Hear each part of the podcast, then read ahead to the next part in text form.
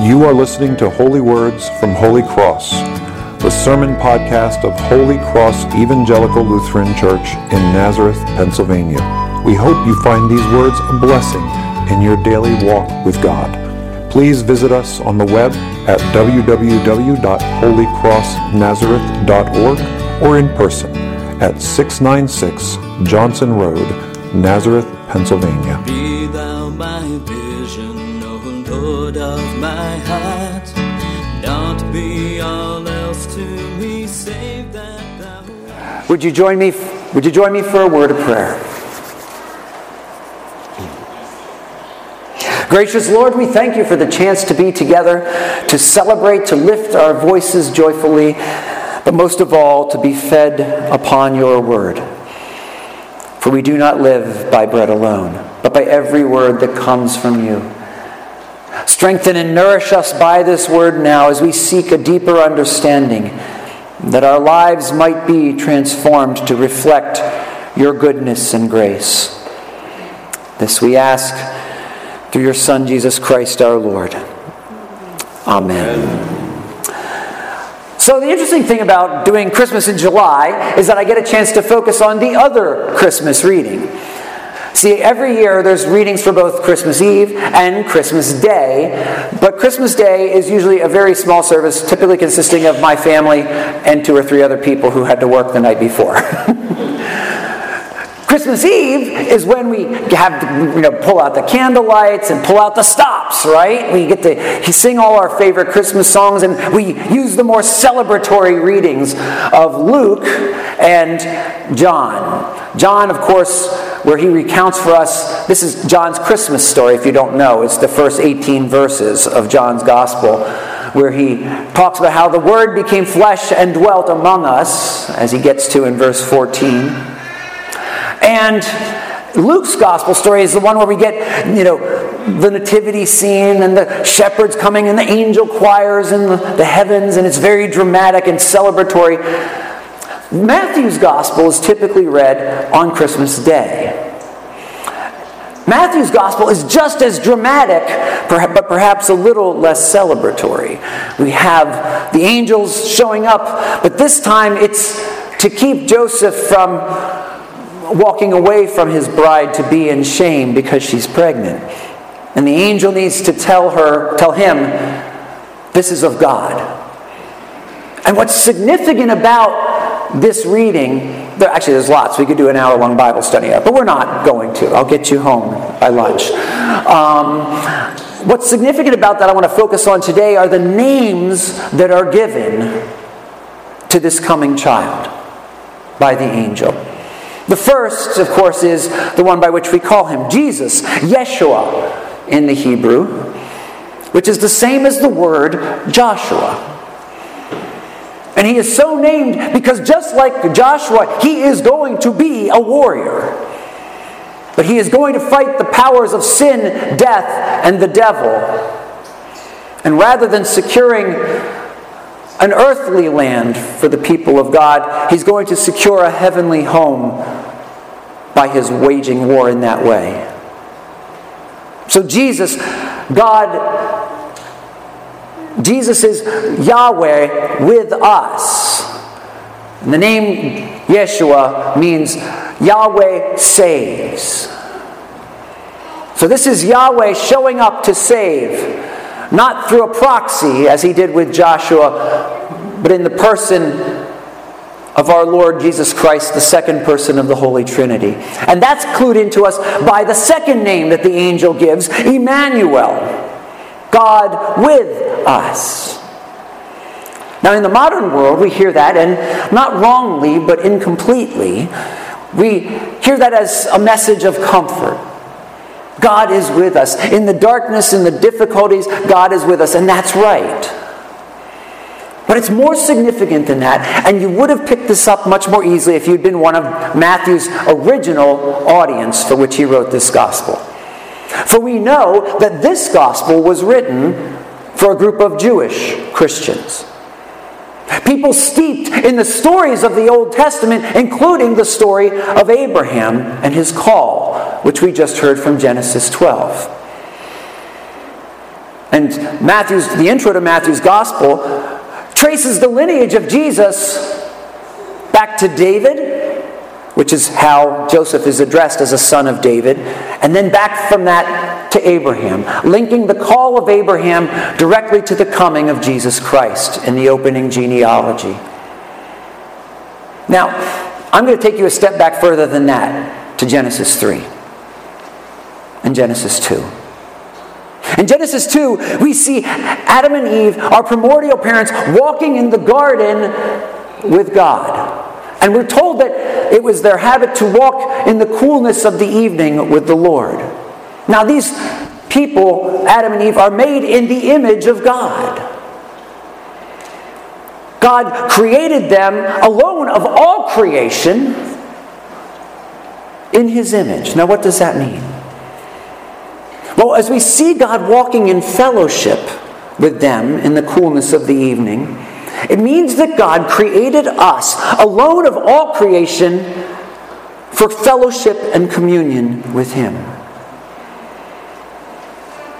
Whatever else it means that to say we're made in the image of God, it at least means this, as the church fathers zeroed in on very quickly, that we are born, we're created, I should say, with a rational soul. We have the ability to appreciate what God has done in a way that other animals simply cannot, other creatures simply cannot. As the opening chapters of Genesis unfold, God is creating and He sees that it's good and He says that it's good. And he sees that it's good and He says that it's good. Now He's going to create creatures with whom He can have fellowship that can look around and go, Wow, God, this is good. We were created for that kind of fellowship. And it takes a similarity to have fellowship with two people in particip- who are participating in the fellowship and communion with each other. This week, um, our, our, teens who were just just told they were singing in front of you today. Um, we all slept around on the floors here in the, in the church all week long. And um, because of that, I was away from my dog. My dog is my dog. She, uh, Lisa would go home and feed her sometimes, and she'd hear my voice on the phone, she'd start barking. She missed me, and I missed her. And she sat by my side last night now that I was home. I love my dog tremendously, but I don't have communion with my dog. Because my dog and I can't share a lot. My dog can't share my love for Jane Austen, for instance. the way my kids and my wife can. My dog can't share my love for Johann Sebastian Bach or Stevie Ray Vaughan, for that matter.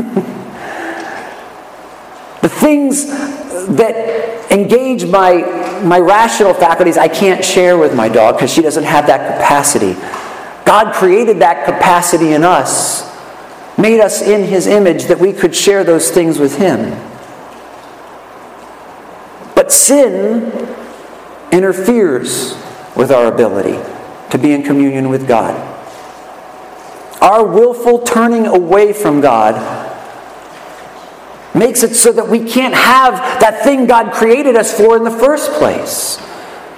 And so, very quickly in the book of Genesis,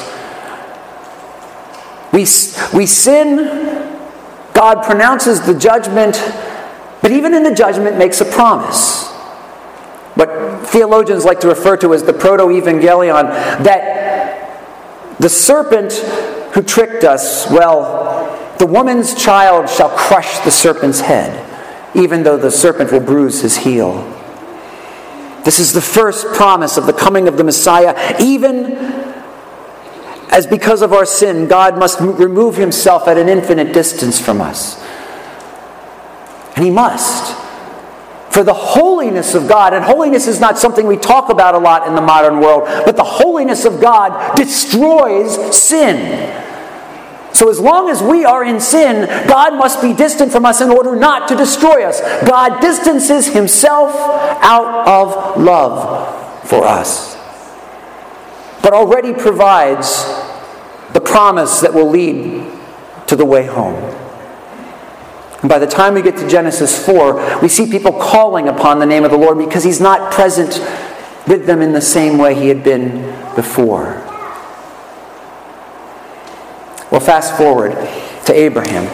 And Abraham is told that through his seed, all the nations of the world will be blessed. That is, through one of his descendants, all of humanity, all those affected by the distancing of God from us, will be blessed. And then, as the intro to Matthew's gospel makes clear, down a long lineage of people from Abraham to Joseph to Jesus. That covenant with Abraham is fulfilled, and Jesus blesses all of the people of the world by conquering the sin, death, and the devil that has been cast like a pall over their very existence from the beginning. Jesus is God with us. And in Jesus, perfect humanity and perfect holiness come together and are married and so the distance between us and God is overcome. And now there is a way home for us, back to the communion for which God intended us from the beginning. And that is what St. Paul is reflecting on in the book of Romans.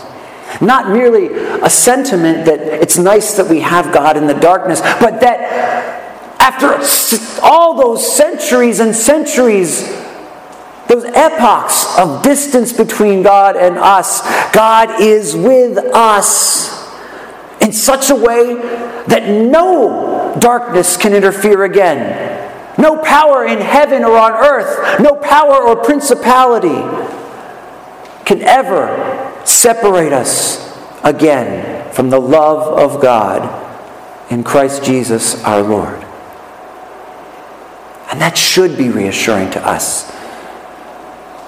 As we deal with the darkness of a sin soaked world, we will have those moments.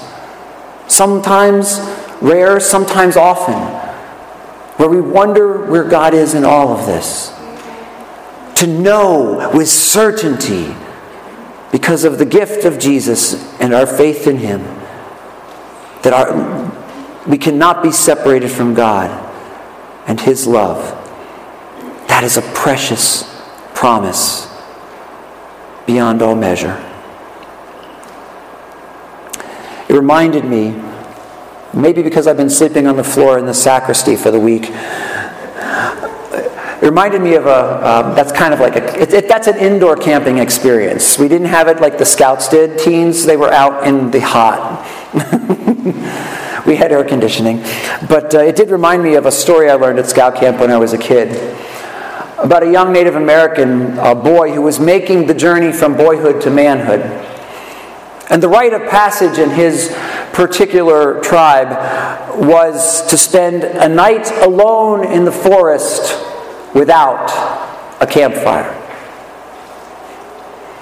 He'd been trained in all the arts of hunting, the arts of war, but this was to be a test of courage. His father would walk him into the woods and say goodbye to the boy, and if he survived the night, would greet the man in the morning who remained. And as his father walked away, as he watched his back recede down the path and out of the woods, all the night noises became louder. and as the darkness settled over the woods, he jumped at every crack of every twig. He kept his spear ready to hand and his knife at his side. It was the longest night of his life. But as the morning sun rose and the sky began to lighten, what he saw on the hill above his camping spot was the silhouette of his father, who had never left him all night long and stood guard.